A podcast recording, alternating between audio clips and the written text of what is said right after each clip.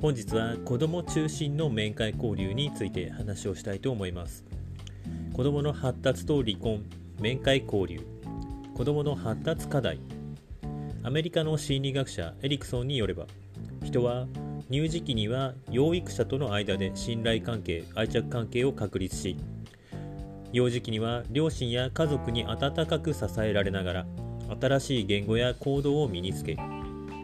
児童期には学校生活の中で友人関係や学業に取り組み思春期青年期には身体的変化を受け入れながら自分らしさを獲得し大人になっていく。両親が離婚をしてもそれぞれの発達段階に応じた親の役割が必要であり面会交流を先延ばしにすることは子どもの発達にとって大きな損失である。また子どもは親の離婚に対して親とは異なる体験をしており両親の口論や不和別居離婚に親から見捨てられる不安や恐れこれから先に何が起こるかわからない不安心配を抱く。親の離婚の影響は年齢によって大きく異なり乳児期では両親の雰囲気に敏感になり食事や睡眠の乱れ同居親から離れられなくなる分離不安などがある。学童期にはどちらかの親の味方につくことが他方の親を裏切ることのような裏切ることのように感じられる中性葛藤を起こしたり悲しみや怒りの気持ちを抑え込んで親を心配させないように明るく振る舞ったりすることがある。思春期以降は情緒が不安定になり些細なことで苛立ち物に当たったり不登校になったりする。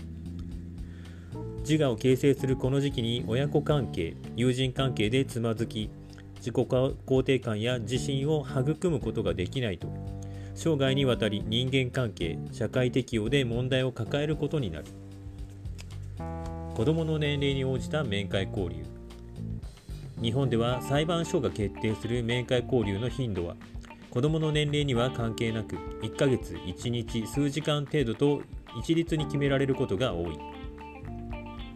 しかし諸外国では上述の発達心理学の研究成果に基づいて子どもの年齢に応じた面会交流の頻度と時間が決められている。アメリカ・アリゾナ州を例に挙げると0歳から2歳は平日2回夕方3時間から4時間プラス週末半日。3歳から5歳は平日2回夕方3時間から4時間プラス週末1泊。6歳以降は平日1回夕方3時間から4時間各週3泊となっている。長期休暇や祝日は特別スケジュールとして追加される。子どもの親との愛着関係の発達心身の発達については外国と日本の子どもに相違は全くない。日本においても子どもの年齢に応じた面会交流の取り決めがなされるべきである。父母の葛藤と面会交流。父母の葛藤レベルに応じた面会交流支援。父母の葛藤の程度によって丸1父母が話し合いによって自発的に面会交流の取り決めと実施ができる。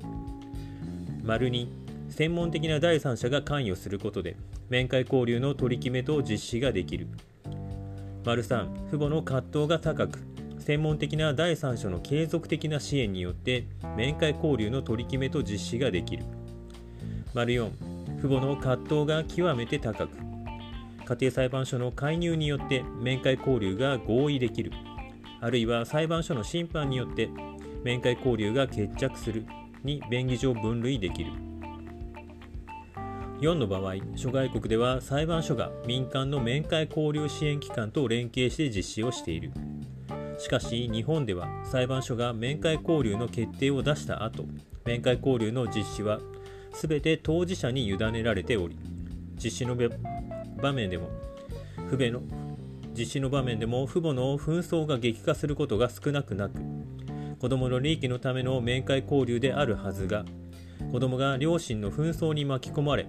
中性葛藤に苦悩し心身ともに傷ついているケースが多い。裁判所が行政機関と連携して裁判所の調停審判の通りに面会交流が実施できているかのフォローアップができる制度が期待される。父母の葛藤と面会交流の制度。両親間の葛藤のレベルにかかわらず単独親権の子どもと比較して共同看護の子どもでは感情面行動面学業において好成績であり共同養育は親の葛藤による有害な影響を増大するのではなく両親の紛争の影響から子どもを守ることが明らかになっている。つまり父母間の葛藤が高いと評価される場合であっても共同看護面会交流が制限されるべきではないのである。両親が高葛藤と指摘された時に一方の親と子どもの面会交流を制限するあるいは直接的な交流を避け間接交流にするという方針は面会交流を拒みたい親に高葛藤である主張あると主張し続ければ良いという動機を与えてしまう可能性につながる他方で高葛藤でも面会交流を行っていくために面会交流支援者の専門性スキルが求められている次回は片親阻害のリスクについて話をしたいと思います。